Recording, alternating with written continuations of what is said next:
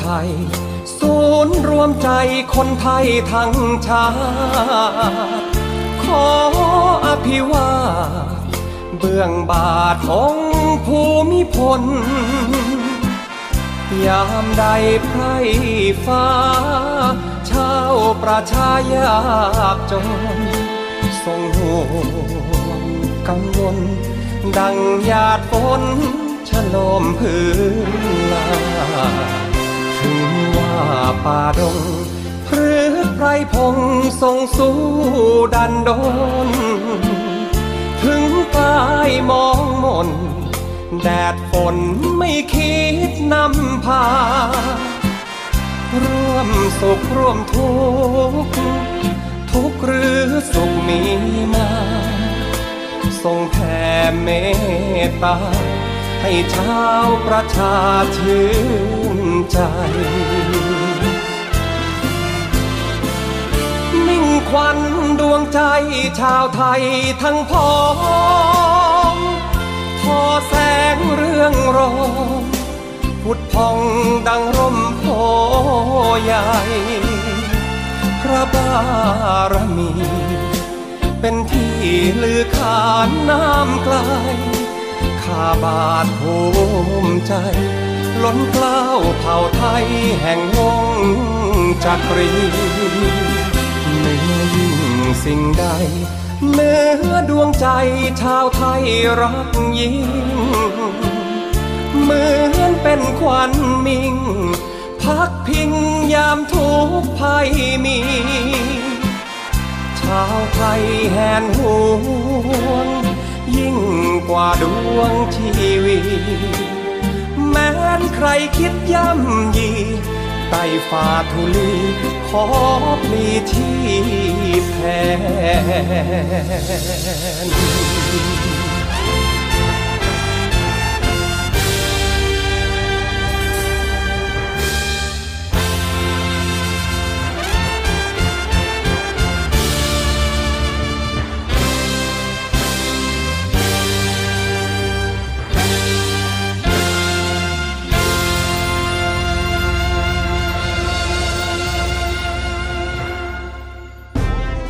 รุปข่าวเด่นตลอดสัปดาห์ มาเล่าให้คุณฟัง กับรายการห้องข่าวเสาร์อาทิตย์ กับทีมข่าวกองทัพเรือ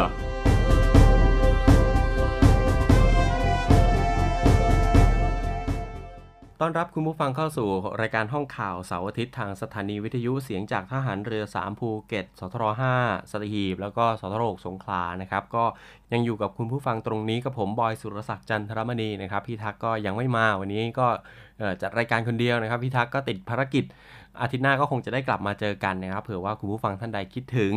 อาจจะเงียบเหงาไปหน่อยนึงนะครับ คุณผู้ฟังก็ไม่ว่ากันเนาะซึ่งเมื่อวานนี้นะครับก็ได้นำเสนอเล่าให้ฟังถึงเรื่องไทม์ไลน์ของการยุบสภา แล้วก็การเลือกตั้งที่จะเกิดขึ้นรวมทั้ง แล้วก็การนับคะแนนของกกตด้วยนะครับ ว่าจะมีการใช้ระบบ ECT report เข้ามาช่วยเหลือ เข้ามาบริหารจัดการในการนับคะแนนเพื่อให้เกิดความรวดเร็วถูกต้องนะครับ เราก็ติดตามการไปนะฮะแต่ในวันนี้ครับคุณผู้ฟังเรามาดูกันที่เรื่องของเงินในกระเป๋ากันบ้างนะครับก็คือเรื่องภาระหนี้สินครัวเรือนนั่นเองนะครับ ซึ่งหนี้ครัวเรือนครับคุณผู้ฟังมันเป็นปัญหาเรื้อรังที่ ฝังรากลึกมานานนะครับจนกลายเป็นความเปราะบาง ความอ่อนอ่อนไหวที่ส่งผลกระทบต่อสังคมไทยในยุคปัจจุบันนะครับก็อาจจะเป็นกับดักฉุดรั้งให้เศรษฐกิจของเราเนี่ยมันไม่เติบโตมันไม่ก้าวหน้าสักทีหนึ่งสะท้อนจากข้อมูลของธนาคารแห่งประเทศไทยนะครับที่เขาออกมาเปิดเผยว่านี่ครัวเรือนเนี่ยเป็นปัญหาที่สะสมมานานนะครับซ้ำร้ายวิกฤตโควิด ก็ส่งผลให้ปี 2563 เนี่ยเร่งตัวขึ้นที่ 89.7%นะครับ ก็คือหนี้ครัวเรือนเนี่ยกระโดดมาถึง 89.7%ต่อ GDP นะครับ จากระดับอ่า59.3%ในปี 2553 จะเห็นได้ว่า 10 ปีที่ผ่านมาเนี่ยหนี้ครัวเรือนกระโดดขึ้นมาถึง 30%เลยทีเดียวนะครับ โดยล่าสุดนะครับคุณผู้ฟังหนี้ครัวเรือนเนี่ยพุ่งทะลุเพดานไปแล้วนะครับ ก็คือ เขาเฝ้าระวังไว้ที่ 80%ต่อ GDP ตอนนี้ทะลุเกิน 80%ไปแล้ว ตามที่ธนาคารเพื่อการชำระบัญชีระหว่างประเทศหรือว่า BIS เนี่ยได้กำหนดไว้นะครับ โดยในไตรมาส 3 ของปี 2565 นะครับ นี้ครัวเรือนเนี่ยอยู่ที่ระดับ 87%ต่อ GDP ปริมาณนี้ก็อยู่ที่ 14.9 ล้านล้านบาทนะครับ พอเรามาดูในสัดส่วน ของของภาระหนี้ที่กระจุกตัวนะครับ ก็คือจะมีหนี้สินเชื่อบัตรเครดิต แล้วก็สินเชื่อส่วนบุคคลนะครับ ซึ่งส่วนมากเนี่ยพบในกลุ่มคนวัยทำงาน ตั้งแต่อายุ 25 ถึง 29 ปีมากกว่า 58%นะครับก็เป็นหนี้แล้วก็มากกว่า 25%เนี่ย เป็นหนี้เสียก็คือหนี้ที่ไม่ก่อให้เกิดรายได้ รวมถึงคนที่อายุต่ำกว่า 25 ปี อย่างเช่น กลุ่มนักเรียนนักศึกษา ก็เป็นหนี้เพิ่มขึ้นต่อเนื่องนะครับ ขณะที่อีก 42%เนี่ยเป็นหนี้นอกระบบนะฮะเฉลี่ยคนหนึ่งเนี่ยก็ประมาณ 50,000กว่าบาทนะครับ50,000 50,000กว่าบาทซึ่งแนวโน้มดังกล่าวนะครับธนาคารแห่งประเทศไทยเนี่ยเขาก็ได้เร่งออกแนวทางในการแก้ไขปัญหาหนี้ครัวเรือนอย่างยั่งยืนนะครับภายใต้แนวนโยบาย การเงิน แบบใหม่นะครับ เพราะว่าภาคครัวเรือนเนี่ยก็ถือว่าเป็นองค์ประกอบสำคัญในภาคการเงินนะครับ แล้วก็หากประชาชนปลอดหนี้เนี่ยก็จะช่วยลดความเสี่ยงต่อระบบเศรษฐกิจ แล้วก็เสถียรภาพทางการเงินของประเทศในระยะยาวด้วยนะฮะสำหรับมาตรการและก็แนวทางการแก้ไขปัญหาหนี้ครัวเรือนอย่างยั่งยืนเนี่ยนอกจากจะดูแลเรื่องของการปล่อยหนี้ใหม่ให้มีคุณภาพแล้วนะครับ ธนาคารแห่งประเทศไทยเขาก็เตรียมออก 2 หลักเกณฑ์ ที่จะใช้ในการควบคุมดูแลหนี้สินภาคครัวเรือนเนี่ยก็คือข้อแรกนะครับก็คือออกเกณฑ์เพื่อให้เจ้าหนี้เนี่ยปล่อยสินเชื่อด้วยความรับผิดชอบนะครับ โดยการนำร่างที่ผ่านการศึกษาเนี่ยเข้าสู่ระบบการเปิดรับฟังความคิดเห็นภายในปีนี้นะครับภายในปีนี้กับผู้ที่มีส่วนเกี่ยวข้อง แล้วก็คาดว่าภายในไตรมาสที่ 3 ของปีนี้นะครับจะสามารถออกหลักเกณฑ์ แล้วก็มีผลบังคับใช้ได้นะฮะเบื้องต้นเนี่ยก็จะมีหลักเกณฑ์ที่เขาจะใช้นะครับก็คือต้องไม่โฆษณากระตุ้นการกู้จนเป็นหนี้เกินตัวนั่นเองนะครับ ข้อ2ครับต้องให้ข้อมูลสำคัญครบถ้วนชัดเจนตลอดวงจรหนี้นะฮะต้องเสนอสินเชื่อที่เหมาะสมกับวัตถุประสงค์ของลูกหนี้ด้วยนะครับ อย่างเช่น กู้ไปซื้อบ้านคุณก็ต้องซื้อบ้านนะครับ ไม่ใช่ว่ากู้ไปซื้อบ้านแล้วก็เอาเงินที่ได้เนี่ยไปใช้อย่างอื่น อันนี้ก็ไม่ได้เช่นกันนะครับกำหนดเงื่อนไขสัญญาที่เป็นธรรมนะครับ แล้วก็เมื่อลูกหนี้มีปัญหาเนี่ยเจ้าหนี้ต้องเสนอเงื่อนไขปรับหนี้ที่สอดคล้องกับความสามารถในการชำระหนี้ของลูกหนี้อย่างน้อย 1 ครั้งนะฮะถ้าคุณผู้ฟังกู้มาแล้วไม่สามารถชำระหนี้ได้ตามกำหนดเนี่ยทางเจ้าหนี้หรือว่าธนาคารที่ปล่อยสินเชื่อเนี่ยก็จะต้องเอเรียกผู้กู้เนี่ยเข้ามาพูดคุยเพื่อ ปรับหนี้ให้สอดคล้องกับความสามารถในการชำระหนี้ ในแต่ละรายรายเป็นรายรายไปนะครับ ข้อ2ครับเกณฑ์ที่เขาจะเอาออกมาใช้อีกก็คือ เตรียมออกเกณฑ์การให้สินเชื่อเท่าที่ลูกหนี้สามารถจ่ายคืนได้นะฮะแล้วก็จะมีเงินและมีเงินเหลือพอที่จะดำรงชีพด้วยนะฮะอย่างเช่น ค่างวดแต่ละเดือนเนี่ยก็ต้องไม่สูงเกินเมื่อเทียบกับรายได้ของลูกหนี้นะครับ โดยเรื่องนี้นะครับกำลังอยู่ระหว่างการศึกษา แล้วก็คาดว่าจะมีความชัดเจนในไตรมาสที่ 2 ของปีนี้แล้วก็จะประกาศใช้ในช่วงปลายปีนะครับ นอกจากนี้ครับคุณผู้ฟังทางธนาคารแห่งประเทศไทยเองเนี่ยก็จะออกเกณฑ์สร้างแรงจูงใจ ให้เจ้าหนี้สินเชื่อรายย่อยนะครับ มีกลไกกำหนดอัตราดอกเบี้ยตามความเสี่ยงของลูกหนี้แต่ละรายด้วยนะครับ อย่างเช่น ลูกหนี้ชำระหนี้ดีนะครับ ก็จะได้รับ ดอกเบี้ยลดลงตามความเสี่ยงนะฮะ โดยจะออกเอกสารรับฟังความคิดเห็นในช่วงกลางปีนี้นะครับ ถ้าคุณผู้ฟังสนใจก็สามารถเข้าไปร่วมฟังกับเขาได้นะครับ แล้วก็มีจะมีการผลักดันให้เจ้าหนี้รายงานข้อมูลเครดิตของลูกหนี้เนี่ยเพื่อให้เจ้าหนี้รายอื่น ๆ เห็นข้อมูลของลูกหนี้ด้วยนะครับ ลูกหนี้จะได้รีไฟแนนซ์หนี้ได้ง่ายขึ้นนั่นเองนะครับ ในส่วนของแวดวงการเงินนะครับทางผู้บริหารงานวิจัย กลุ่มงานวิจัย ศูนย์วิจัยกสิกรไทยเนี่ยก็คือคุณกัญจนาโชคไพศาลสินเนี่ยเขาก็ออกมาประเมินว่า สัดส่วนหนี้ครัวเรือนของไทยต่อ GDP นะครับอาจชะลอตัวลงมาอยู่ในกรอบ 84 ถึง 86.5%นะครับคาดว่านี่ครัวเรือนเนี่ยน่าจะปิดที่สิ้นปี 2565 ที่ระดับ 86.8%นะแม้ว่า ภาวะนี้จะลดลงจากระดับสูงสุดในรอบ 18 ปีที่ 90%นะครับ แต่ก็ยังคงสูงกว่าระดับที่มีความยั่งยืนที่ 80%นนะฮะ ก็คือมันสูงกว่าเกณฑ์ประเมินอะ มันไม่ควรที่จะเกินเกณฑ์ประเมินก็คือ 80%นะครับ หนี้ครัวเรือนไทยเนี่ยส่วนใหญ่ยังอยู่ในกลุ่มหนี้ที่เป็นการอุปโภคบริโภค หรือว่าหนี้บัตรเครดิตนะครับ สินเชื่อส่วนบุคคล หากเปรียบเทียบกับต่างประเทศนะครับคุณผู้ฟังที่ เปรียบเทียบเกี่ยวกับเรื่องของหนี้ครัวเรือนที่เป็นสัดส่วนที่สูงเนี่ยเมื่อเทียบกับเศรษฐกิจก็พบว่าโครงสร้างหนี้ครัวเรือนในหลาย ๆ ประเทศ อย่างเช่นนิวซีแลนด์นะครับก็มีภาระหนี้ครัวเรือนเนี่ยอยู่ที่ 95.2%นะครับมาเลเซียเนี่ยอยู่ที่ 84.5%นะครับจีนอยู่ที่ 61.9%แล้วก็สิงคโปร์เนี่ยอยู่ที่ 57.4%นะฮะซึ่งประเทศเหล่านี้ครับต่างก็มีสัดส่วนของหนี้ที่อยู่อาศัยเกินครึ่งหนึ่งของหนี้โดยรวมนะครับขณะที่ นี้เพื่อที่อยู่อาศัยของไทยเนี่ยมีสัดส่วนเพียง 34.7%เท่านั้นเองนะครับ นอกจากนี้ครับคุณการจนาเขายังบอกว่านี่เพื่อการอุปโภคบริโภคอื่น ๆ ของไทยเนี่ยมีสัดส่วนประมาณ 24.5%เมื่อเทียบกับ GDP นะครับ ก็แบ่งเป็นบัตรเครดิต แล้วก็สินเชื่อส่วนส่วนบุคคลเนี่ย 7.4%นี่ บริโภคอื่น ๆ 17.1%นะครับ ซึ่งก็อยู่ในเกณฑ์ค่อนข้างสูงเมื่อเปรียบเทียบกับนิวซีแลนด์ที่มีระดับอยู่ที่ 3.6%เท่านั้นเองนะครับ มาเลเซียเพื่อนบ้านของเราก็ 14.3%นะครับ จีน 12.3 แล้วก็สิงคโปร์เนี่ยแค่ 2%เท่านั้นเอง ดังนั้นโจทย์ของการดูแลหนี้ครัวเรือนไทยเนี่ยก็ จะอยู่ที่การดูแลให้หนี้ครัวเรือนเนี่ยเกิดใหม่มีสัดส่วนผสมของหนี้ที่มีคุณภาพนั่นเองนะครับ เพื่อทยอยปรับเปลี่ยนโครงสร้างหนี้ครัวเรือน ในภาพรวมเนี่ยให้มีส่วนผสมของหนี้ที่เป็นประโยชน์ต่อการดำรงชีพนะครับ อย่างเช่นหนี้เพื่อการซื้อที่อยู่อาศัย แล้วก็หนี้เพื่อการประกอบธุรกิจนะครับ แล้วก็ไม่กระตุ้นการก่อหนี้เพื่อการอุปโภคบริโภคในส่วนที่เกินความจำเป็นนะฮะ ทางด้านรองกรรมการผู้จัดการบริษัทศูนย์วิจัยกสิกรไทยนะครับเขาก็ออกมาพูดถึง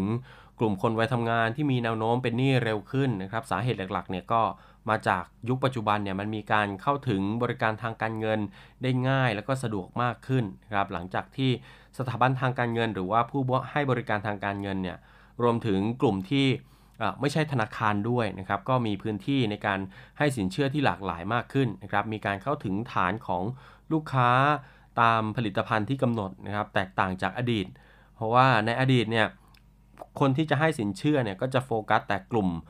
ลูกค้าที่เป็นนักธุรกิจนะครับแล้วก็มนุษย์เงินเดือนซะเป็นส่วนใหญ่ รวมถึงอาจไม่ได้มีการให้สินเชื่อแก่ผู้ที่ประกอบธุรกิจอิสระแบบในปัจจุบันนี้ด้วยนะครับซึ่งมันก็มาพร้อมกับความเสี่ยงครับอย่างเช่น การก่อนหนี้บัตรเครดิตนะครับสินเชื่อส่วนบุคคลเนี่ยหากลูกหนี้สามารถชำระหนี้ได้ โดยไม่ส่งผลกระทบต่อรายได้เนี่ยก็ หรือค่าดำรงชีพเนี่ยก็จะไม่ทำให้เกิดความน่ากังวลเท่าไหร่นักนะครับแต่หากมีการเกิดหนี้แล้วชำระหนี้ขั้นต่ำในระยะเวลานานเนี่ยก็อาจจะทำให้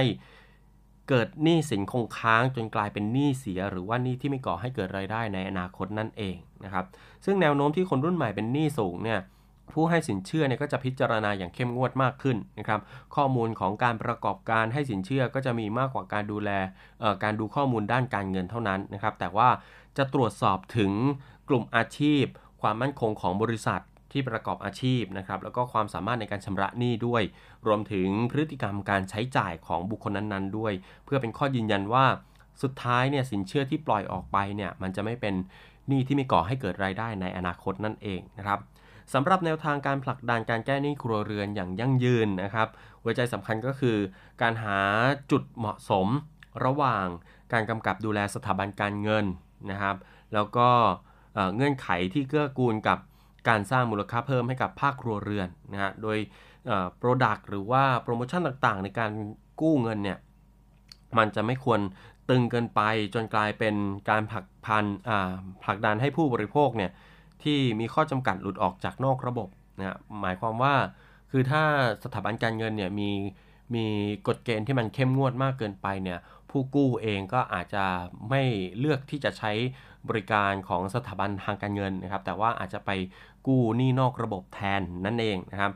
สุดท้ายแล้วมันก็จะส่งผลให้ประชาชนเนี่ยหันไปใช้บริการหนี้นอกระบบแทนนะครับ ซึ่งมันก็ไม่ได้รับการช่วยเหลืออย่างถูกวิธีนะฮะภาคครัวเรือนนะครับยังไงก็ตามนะครับ คุณผู้ฟังสุดท้ายแล้วนะครับ ปัญหาหนี้สินภาคครัวเรือนเนี่ยก็ต้องการความร่วมมือนะครับ ไม่ว่าจะเป็นจาก เจ้าหนี้เองหรือว่าลูกหนี้หรือว่าทางภาครัฐเองเนี่ยก็ต้องแก้ไขให้ตรงจุด แล้วก็แก้ไขให้ครบทุกมิตินะครับเพราะว่าเขายังเชื่อมั่นนะครับ เราก็เชื่อมั่นว่าในอนาคตเนี่ยคนไทยเนี่ยก็จะหลุดพ้นจากการเป็นหนี้ได้นะฮะก็ ก็มันเป็นเรื่องของการบริหารจัดการเงินในกระเป๋านะครับ เงินในบ้านของเราเงินในครอบครัวของเราว่าเออเราควรจะจัดการบริหารจัดการเป็นยังไงดี เพื่อไม่ให้ก่อให้เกิดภาระหนี้สินที่มันล้นพ้นตัว จนไม่สามารถชำระหนี้ได้นะครับ จนจนมันส่งผลกระทบต้องถูกยึดทรัพย์นู่นนี่นั่นถูกฟ้องล้มละลายอะไรต่างๆนานานะฮะก็เป็นอีกหนึ่งงานที่ทางธนาคารแห่งประเทศไทยเนี่ยเขาให้ความสำคัญอย่างมากในการแก้ไขหนี้สินภาคครัวเรือน นะเดี๋ยวช่วงนี้เราพักกันสักครู่ครับ ช่วงหน้ากลับมาเกี่ยวกับเรื่องของการเก็บภาษีความหวานกันบ้างนะครับ ซึ่งล่าสุดคาดว่าในเดือนเมษายนนี้เนี่ยก็จะมีการขึ้นภาษีน้ำหวานอีกแล้วนะฮะจะเป็นยังไงเดี๋ยวเดี๋ยวช่วงหน้ามาติดตามกันครับ พบกับอีกหนึ่งช่องทางในการติดตามรับฟังสถานีวิทยุในเครือข่ายเสียงจากทหารเรือทั้ง 15 สถานี 21 ความถี่ ผ่านแอปพลิเคชันเสียงจากทหารเรือในโทรศัพท์มือถือระบบ Android เพียงเข้า Play Store พิมพ์ค้นหาเสียงจากทหารเรือ จากนั้นดาวน์โหลดแอปมาติดตั้ง ก็สามารถเลือกรับฟังสถานีและความถี่ที่ต้องการรับฟังได้ แล้วมารับฟังไปพร้อมกันนะครับ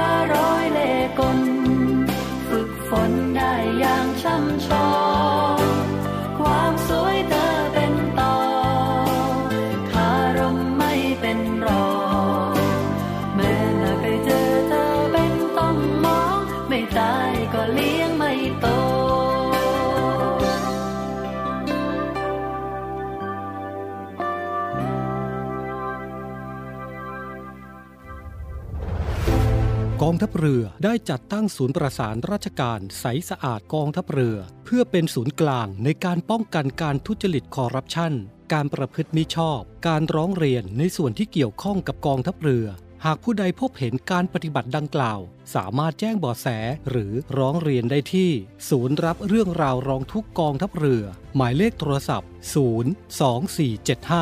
02475 4789 หรือที่ w w w r o n g t h u k n a v y m i t h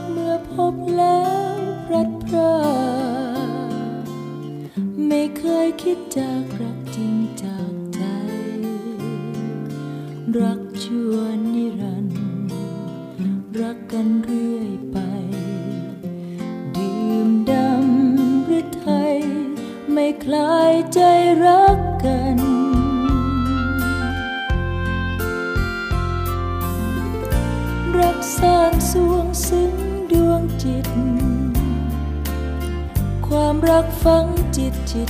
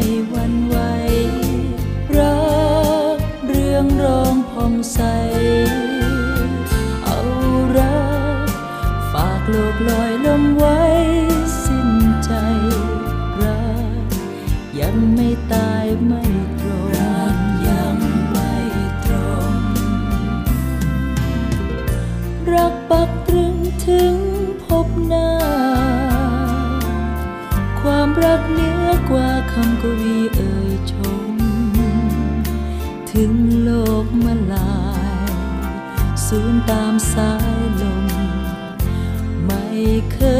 ยระทม ชื่นชมเพียงรัก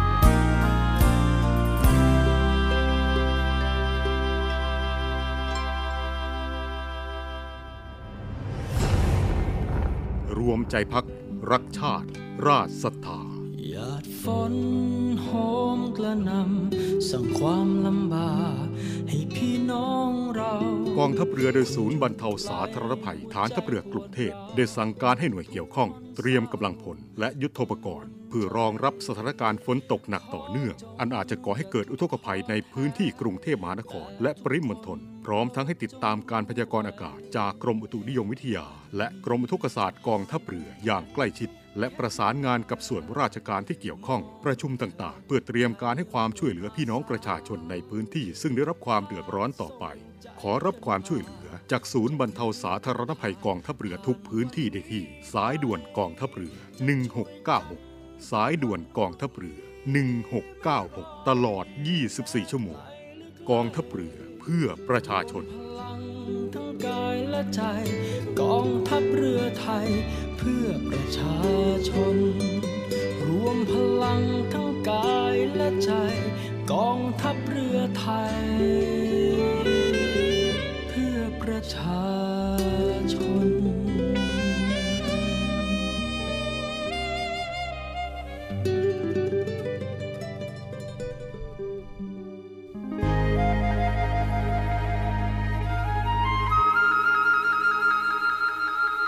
น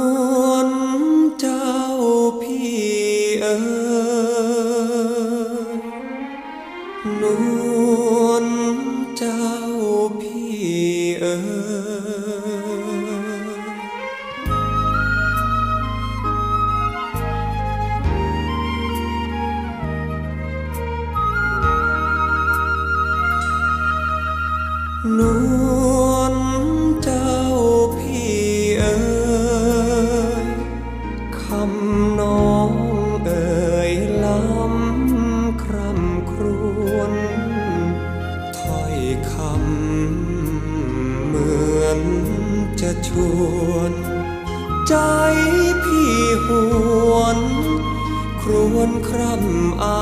ลัยน้ำตามอาบแก้ม เพียงแสมเพชรสวายแวววับจับหัวใจคล้า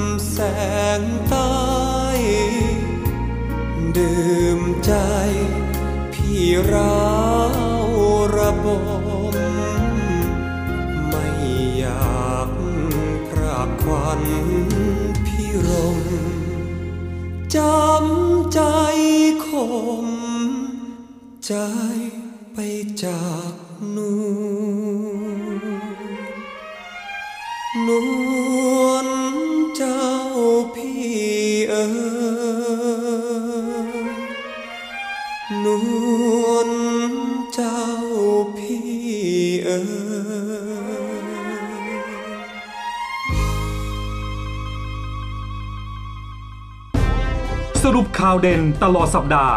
มาเล่าให้คุณฟัง กับรายการห้องข่าวเสาร์อาทิตย์ กับทีมข่าวกองทัพเรือ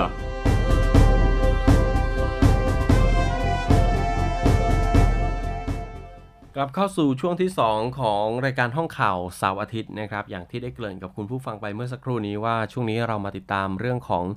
ภาษีน้ำตาลกันบ้าง ภาษีความหวานนะครับ ซึ่งทางเครือข่ายสุขภาพเนี่ยเขาก็ออกมายืนยันนะครับว่า การเก็บภาษีน้ำตาลเนี่ยก็เพื่อลดโรคนะครับเพื่อสุขภาพของประชาชน ซึ่งในเดือนเมษายนนี้เนี่ยก็อาจจะมีลุ้นในการขึ้นภาษีความหวานอีกนะครับ ในเรื่องนี้ครับคุณผู้ฟังทันตแพทย์หญิงปิยดาประเสริฐสม กรรมการสมาคมโรคไม่ติดต่อเรื้อรัง แล้วก็ผู้จัดการโครงการเครือข่ายเด็กไทยไม่กินหวานนะครับ ก็ออกมาเปิดเผยถึงความคืบหน้า เกี่ยวกับการจัดเก็บภาษีน้ำตาลเฟสที่ 3 ในเดือนเมษายนที่จะถึงนี้นะครับว่าที่ผ่านมาเนี่ยเขาก็ขอขอบคุณรัฐบาลที่จริงจังกับการจัดเก็บภาษีน้ำตาล ซึ่งทำให้คนไทยเนี่ยบริโภคน้ำตาลลดลงนะครับแล้วก็เป็นผลดีต่อสุขภาพด้วยทำให้แนวโน้มของโรคติดต่อไม่เรื้อรัง หรือว่าโรค NCD เนี่ยลดลงอย่างต่อเนื่องนะครับ ซึ่งจากการทำวิจัยเรื่องการจัดเก็บภาษีกับภาคอุตสาหกรรมนะครับ ก็ชี้ชัดว่า ตั้งแต่ปี 2561 เนี่ยที่ที่เขามีการเริ่มจัดเก็บภาษีความหวานช่วงที่1นะครับจนถึงปี 2562 เนี่ยก็มีการจัดเก็บภาษีความหวานช่วงที่2เนี่ยก็พบว่าภาพรวมนะฮะรายได้ภาษีของประเทศเนี่ยก็เพิ่มขึ้นนะฮะแม้ว่าการขึ้นภาษีเนี่ยมันจะไม่ดีต่ออราคาขายปลีกในปีแรก ๆนะครับ แต่ว่ามาตรการภาษีเนี่ยก็ทำให้เกิดการเปลี่ยนแปลง โดยเฉพาะในภาคอุตสาหกรรม มีการปรับตัวนะครับ อย่างเช่น การปรับสูตรเครื่องดื่มให้มีน้ำตาลเข้าใกล้กับ 6 กรัมมากที่สุดนะครับ การบริโภคน้ำตาลทางอ้อมของคนไทยก็ลดลง ในอุตสาหกรรมเครื่องดื่ม อาหารแล้วก็ผลิตภัณฑ์นมต่างๆนะครับ ซึ่งทั้งหมดทั้งมวลนี้มันตอกย้ำถึงความสำเร็จของมาตรการภาษีนะครับ ฉะนั้นตามที่มีกระแสข่าวว่ารัฐบาลเนี่ยกำลัง อ่าทำเรื่องไปยังกระทรวงการคลังเกี่ยวกับการชะลอการเก็บภาษีน้ำตาลเฟสสามเนี่ยทางอ่าทันตแพทย์หญิงปิยดาเนี่ยก็อยากจะขอให้ทางรัฐบาลเนี่ยทบทวนเรื่องนี้อีกครั้งหนึ่งนะครับ ซึ่งการ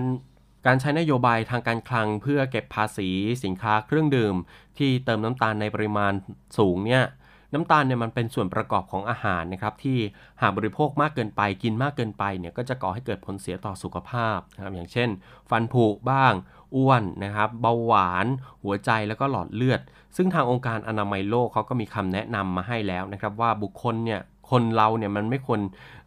กินน้ำตาลเกินเวลา 50 กรัมนะฮะเพื่อลดโอกาสลดความเสี่ยงต่อการที่จะเกิดโรคจากน้ำตาล อย่างเช่นโรคอ้วน โรคเบาหวานแล้วก็หัวใจและหลอดเลือดนะครับหรือว่า บริโภคน้ำตาลในปริมาณไม่เกิน 25 กรัมต่อวัน คิดง่ายๆครับก็ประมาณ 6 ช้อนชานะฮะ6ช้อนชา คุณผู้ฟังท่านใดที่รับประทานน้ำตาลเกินวันละ6ช้อนชานะครับก็ปรับลดลงมานะครับเพื่อสุขภาพของเราเองนะครับเพื่อไม่ให้เกิดความเสี่ยงนะครับและจากข้อมูลในปี 2564 นะครับก็พบว่าคนไทยเนี่ยบริโภคน้ำตาลเฉลี่ยอยู่ที่ 23.7 ช้อนชาต่อวันนะฮะซึ่ง มันสูงกว่าปริมาณที่องค์การอนามัยโลกเขาแนะนำถึง 4 เท่าเลยทีเดียวนะฮะดังนั้นมาตรการภาษีและก็ราคาเนี่ยจึงเป็นหนึ่งมาตรการที่ทางองค์การอนามัยโลกเนี่ยเขาบอกว่ามันได้ผลดีในการจัดการกับปัจจัยเสี่ยง โรคติดต่อไม่เรื้อรัง คุ้มทุนนะครับ ต้นทุนต่ำแล้วก็สามารถขยายผลได้ ซึ่งของขวัญสุขภาพที่รัฐบาลให้ประชาชนเนี่ยก็ เป็นผลงานที่ชัดเจนนะครับหลังการขึ้นภาษี ถือว่าเป็นผลงานที่ทำให้ไทยเนี่ยประเทศไทยของเรานะครับได้รับรางวัล United Nations Interagency Task Force นะครับซึ่งรางวัลนี้เนี่ยเขามอบกันในการประชุมไซต์อีเวนต์ของการประชุมองค์การสหประชาชาติครั้งที่ 76 เมื่อปี 64 นะครับ เมื่อปี 2564 โดยกรมอนามัยกระทรวงสาธารณสุขของประเทศไทยนะครับ ก็ ได้รับรางวัลในหมวดภาครัฐ ด้านสาธารณสุข ที่มีผลงานโดดเด่น ในการผลักดันนโยบายภาษีเครื่องดื่ม ที่มีสัดส่วนของน้ำตาลนะครับ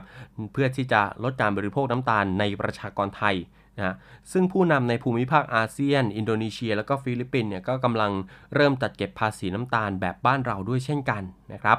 นอกจากนี้นะครับการดำเนินการเกี่ยวกับการขับเคลื่อนมาตรการจัดเก็บภาษีน้ำตาล ในเครื่องดื่มเพื่อสุขภาวะคนไทยที่ผ่านมาเนี่ยก็ทำให้เกิดการปรับโครงสร้างภาษีสัมปทามิตของเครื่องดื่มที่มีน้ำตาลใน 3 เรื่องใหญ่ ๆ ด้วยกันนะครับก็คือ เรื่องแรกนะครับ ภาพรวมราคาเครื่องดื่มที่มีน้ำตาลที่ผลิตในประเทศไทยเนี่ยแล้วก็เเครื่องดื่มนำเข้าเนี่ยก็มีราคาเพิ่มขึ้นร้อยละ 12.7 นะครับแล้วก็ร้อยละ 18.1 ตามลำดับนะฮะ เรื่องที่2นะครับก็คือเครื่องดื่มที่ผลิตในประเทศเนี่ยมีสัดส่วนจำนวนชนิดของเครื่องดื่ม ที่มีปริมาณน้ำตาลเนี่ยเพิ่มขึ้นร้อยละ 14.4 ในขณะที่เครื่องดื่มที่มีปริมาณน้ำตาลสูงเนี่ยมีสัดส่วนลดลงนะครับ โดยเฉพาะเเครื่องดื่มที่มีน้ำตาลมากกว่า 10 กรัมนะฮะก็มีสัดส่วนลดลงมากที่สุดนะครับแล้วก็เรื่องที่ 3 ก็คือสัดส่วนรายได้จากภาษีเครื่องดื่มเนี่ยก็เพิ่มขึ้นนะฮะเมื่อเปรียบเทียบต่อรายได้ภาษีสัมปทามิตทั้งหมดนะฮะ นอกจากนี้ครับคุณผู้ฟังทางสถาบันวิจัยประชากรและก็สังคม มหาวิทยาลัยมหิดลเนี่ยเขาก็ได้เปิดเผยผลการศึกษา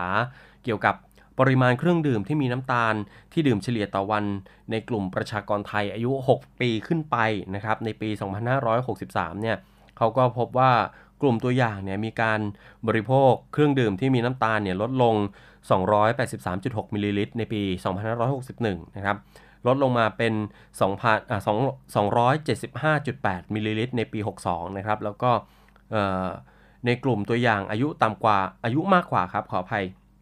อายุมากกว่า 60 ปีขึ้นไปเนี่ยก็มีการบริโภคลดลงสูงสุดนะครับที่ร้อยละ 7.2 โดยเครื่องดื่มที่มีการบริโภคลดลงมากที่สุดก็คือ เครื่องดื่มผสมโซดาแบบกระป๋องนะครับก็คือน้ำอัดลมกระป๋องนั่นเอง มีสัดส่วนการบริโภคเนี่ยลดลงมากที่สุดนะครับถึงร้อยละ 17.7 แล้วก็ตามด้วยเครื่องดื่มสมุนไพรต่างๆนะครับร้อยละ 10 แล้วก็น้ำผลไม้แบบกล่องเนี่ยลดลงมาที่ร้อยละ 9.2 ตามลำดับนะฮะก็เป็นเรื่องราวเกี่ยวกับเอ่ออาหารการกินแล้วกันนะครับ คุณผู้ฟังเพราะว่าเรื่องน้ำตาลเนี่ยส่งผลกับสุขภาพของเราโดยตรงนะครับ โดยปกติแล้วเราก็ร่างกายของเราเนี่ยได้รับน้ำตาลจากแป้งจากอาหารจากข้าวจากเส้นก๋วยเตี๋ยวต่างๆ นานาที่เราได้กินเข้าไปแล้ว นะครับในนั้นเนี่ยมีน้ำตาลอยู่แล้วนะครับ คุณผู้ฟังท่านใดที่ติดหวานหรือว่าทานหวานนะครับรับประทานอาหารหวานเนี่ยก็ลดลงหลีกเลี่ยงนะครับ พยายามหลีกเลี่ยงก็เพื่อสุขภาพของเราเอง มีลูกมีหลานนะครับ ก็พยายามที่จะดูแลเขานะครับว่า เอ่อไม่ควรที่จะกินน้ำตาลมากจนเกินไปนะครับ และอีกอย่างครับคุณผู้ฟังน้ำตาลเนี่ยกินน้ำตาลเยอะนะฮะทำให้เราแก่เร็วขึ้นด้วยนะฮะถ้าไม่อยากแก่เร็วก็กินน้ำตาลให้น้อยลงนะครับ ก็ 6 กรัมเอาไม่ใช่ 6 กรัม 6 ช้อนชาต่อวันนะครับ ไม่ควรเกินนั้น เกินนั้นได้นิดหน่อยนะครับ แต่ก็ไม่ควรจะเกินเยอะเกินไปนะครับ เพราะว่าเอ่อมันส่งผลกระทบต่อสุขภาพของเราด้วยนะครับ ก็เป็น ข่าวสารเป็นเรื่องราวที่นำมาฝากคุณผู้ฟังกันในอาทิตย์นี้นะครับสำหรับวันนี้เวลาหมดหมดเวลาผมบอยสุรศักดิ์จันทรมณีคงต้องลาคุณผู้ฟังไปก่อนนะครับ กลับมาพบกันใหม่ในวันเสาร์หน้าในเดือนมีนาคมนะครับสำหรับวันนี้คงต้องลาคุณผู้ฟังไปก่อน สวัสดีครับ สวัสดีค่ะ ไหมค่ะจากโทหญิงไหมแพรสิริสาร วันนี้ไหมจะมาบอกว่ากิจการวิทยุกระจายเสียงทหารเรือ มีแอปพลิเคชันสำหรับการฟังวิทยุออนไลน์ ผ่านโทรศัพท์มือถือหรือสมาร์ทโฟน ในระบบปฏิบัติการ Android ได้แล้วนะคะ วิธีการดาวน์โหลดนะคะง่ายๆเลยค่ะ เพียงเข้าไปที่ Google Play Store แล้วพิมพ์ค้นหาคำว่าเสียงจากทหารเรือ หลังจากนั้นก็ทำการดาวน์โหลดมาติดตั้งในโทรศัพท์มือถือได้เลยค่ะ เมื่อติดตั้งเสร็จแล้วเปิดแอปพลิเคชันขึ้นมาค่ะแล้วก็จะสามารถเลือกสถานีพร้อมความถี่ที่ต้องการรับฟังค่ะ เป็นการเพิ่มความสะดวกสบายในการเข้ามาฟังได้ง่ายยิ่งขึ้นนะคะ มาติดตามรับฟังไปพร้อม ๆ กันค่ะ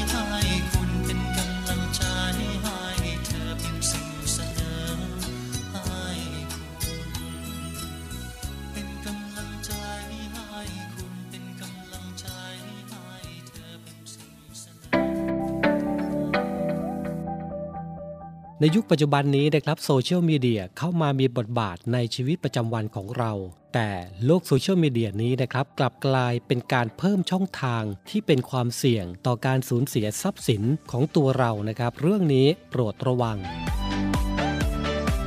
ในโลกโซเชียลมีเดียนะครับมีการแชร์ แล้วก็มีการเตือนภัยนะครับลักษณะของมิจฉาชีพ ซึ่งปัจจุบันนี้ต้องบอกว่าหลายคนได้รับผลกระทบกันมากมายเลยทีเดียวนะครับแล้วก็มีการหลงเชื่อให้กับกลุ่มมิจฉาชีพเหล่านี้หลายรายด้วยกันครับ ซึ่งลักษณะของเรื่องนี้นะครับจะเป็นในรูปแบบของจะมีคนโทรศัพท์มาบอกเรานะครับว่าจากไปรษณีย์แจ้งว่าพัสดุที่ทางเราจัดส่งไปนั้นนะครับดำเนินการไม่สำเร็จ พัสดุกำลังจะถูกตีกลับเพราะว่าในพัสดุนั้นนะครับมีของผิดกฎหมายมากมาย ไม่ว่าจะเป็นพาสปอร์ตหรือเงิน หรือเป็นพัสดุที่ต้องห้ามในการส่งพัสดุออกนอกราชอาณาจักรนะครับ จากนั้นเจ้าหน้าที่นะครับจะถามชื่อนามสกุลเพื่อเช็คข้อมูล พบว่าชื่อและนามสกุลของเรานะครับได้มีการส่งสินค้าผิดกฎหมาย ตอนนี้พัสดุตกค้างที่เชียงใหม่ เพื่อที่จะไปยังประเทศจีน ซึ่งตอนนี้นะครับพัสดุถูกระงับอยู่ที่กรมศุลกากร จากนั้นเจ้าหน้าที่ก็จะถามกลับมาว่า เคยกรอกข้อมูลส่วนตัวบนเว็บไซต์ต่างๆ หรือเปล่านะครับก็อย่างเช่น เคยสั่งของออนไลน์ไหมอะไรประมาณนี้ เจ้าหน้าที่ก็จะบอกว่าข้อมูลอาจรั่วไหลจากช่องทางนี้ หลังจากนั้นครับเจ้าหน้าที่บอกว่าสะดวกเดินทางไปแจ้งความที่สภเมืองเชียงใหม่หรือเปล่าเจ้าหน้าที่ก็จะถามว่าสะดวกจดข้อมูลไหมนะครับ หลังจากนั้นได้มีการโอนสายไปยังสภเมืองเชียงใหม่ครับ เพื่อให้เราลงบันทึกประจำวัน จากนั้นเขาก็จะบอกว่าพาสปอร์ตเป็นสิ่งผิดกฎหมาย ไม่สามารถส่งพัสดุได้ ตอนนี้ชื่อของเราถูกขึ้นระบบเรียบร้อยแล้ว เดี๋ยวจะมีการดำเนินคดี เนื่องจากส่งของผิดกฎหมายออกจากราชอาณาจักรไทย สรุปนะครับเบอร์ที่โทรเข้ามาก็คือแก๊ง call center หวังจะให้เรานะครับโอนเงินเพื่อช่วยเคลียร์คดี โดยมิจฉาชีพเหล่านี้นะครับมักจะอ้างเป็นสารวัตรเป็นผู้กองเป็นตำรวจทักแชทลวงเหยื่อ สร้างเรื่องศุลกากร ปปสอายัดของผิดกฎหมาย หลอกโอนเงินเคลียร์คดีเหล่านี้ เจอแบบนี้คุณผู้ฟังอย่าหลงเชื่อนะครับ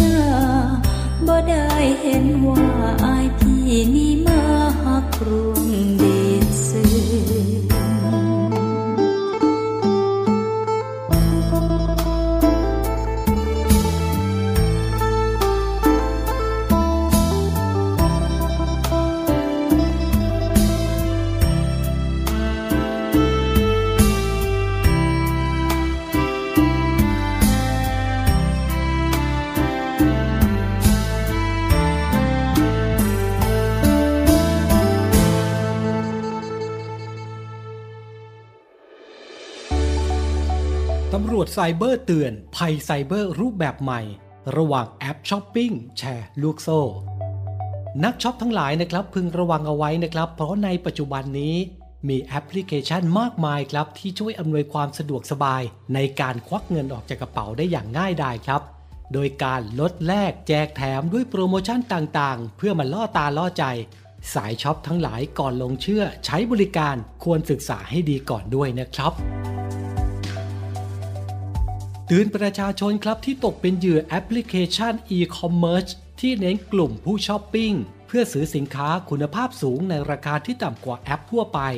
แต่มีข้อกำหนดนะครับ ให้ผู้ซื้อสินค้าหาสมาชิกที่ต้องการลงทุน ซึ่งเรียกว่าการหันราคานั่นเองครับ สมัครและโอนเงินลงทุนเข้าสู่ระบบ โดยอ้างว่าสมาชิกที่ลงเงินหันราคา เท่าราคาสินค้าของผู้ซื้อนะครับ คือ ผู้ลงทุน และจะได้เงินต้นดังกล่าวคืน พร้อมปันผลร้อยละ 10-20 เลยทีเดียวครับ เมื่อครบกำหนดเวลาที่ระบบกำหนด ซึ่งในระยะแรกมีการดำเนินการและแบ่งปันผลจริงครับ เพื่อเพิ่มความน่าเชื่อถือให้เหยื่อหลงเชื่อ แต่เป็นอุบายในการชวนให้หาสมาชิกเพิ่ม เพื่อให้มีเงินเข้าระบบมากขึ้น จากนั้นจะนำเงินจากสมาชิกลูกขาย มาจ่ายปันผลให้กับสมาชิกต้นทาง ซึ่งไม่ได้เกิดจากการประกอบการธุรกิจที่มีผลกำไรอยู่จริง มีรูปแบบแผนคล้ายกับระบบแชร์ลูกโซ่นั่นเองครับ โดยมีการว่าจ้างดารา รับโฆษณาเพิ่มความน่าเชื่อถือ ภายหลังมีผู้เสียหายมาร้องเรียน และโดนปิดบัญชีสมาชิกโดยไม่ทราบสาเหตุด้วยทำให้เกิดความสูญเสียสูญเงินเป็นจำนวนมาก เพราะฉะนั้น ยุคปัจจุบันนี้ โลกไซเบอร์ ภัยไซเบอร์เกิดขึ้นได้ทุกเวลาย้ำเตือนฝากเตือนคุณผู้ฟังทุกท่านครับ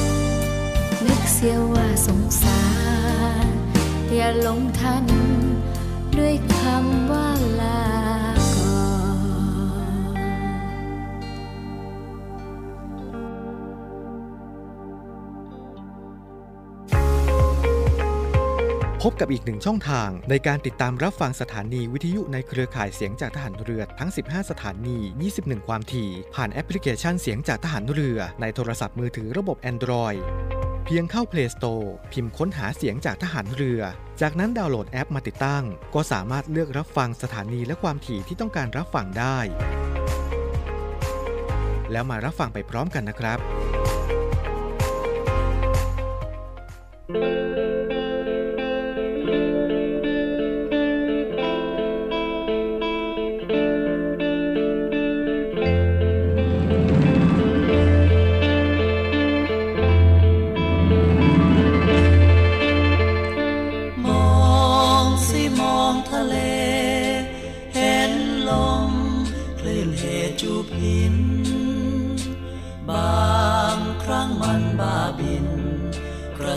หินดังคลื่นคลื่นทะเลไม่เคยหลับไหล ใครตอบได้ไหม ฉันไหนจึงตื่น บางครั้งยังสะอื้นทะเลมันตื่นอยู่ร่ำไป ทะเลหัวใจของเรา เขาไว้ ดูสิเป็นไปได้ ตื่นใจเหมือนดัง ทะเลครวนยามหลับไหลชั่วคืน ก็ถูกคลื่นฝันปลุกฉันรันจวน ใจรักจึงเรรวนมิเคยจะหลับ เหมือนกับทะเล